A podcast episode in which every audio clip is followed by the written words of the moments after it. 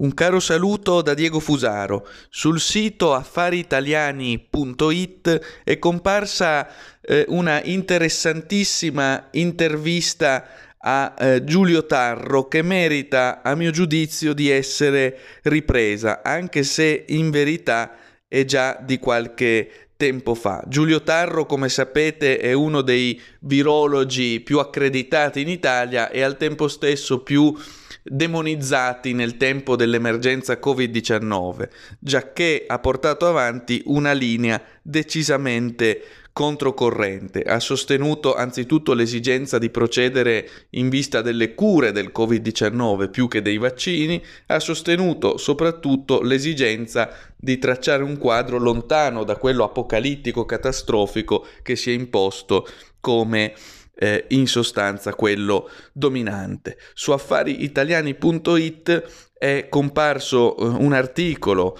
intervista, il 5 novembre 2020 con il seguente titolo, che poi è una frase estrapolata dall'intervista stessa a Tarro. Cito, fare i tamponi di massa fa venire fuori solo asintomatici. Non siamo a marzo, siamo nella fase dell'immunità di gregge. Queste le parole di eh, Giulio Tarro che, come ben capite, rovesciano eh, di 180 gradi la narrazione ufficiale.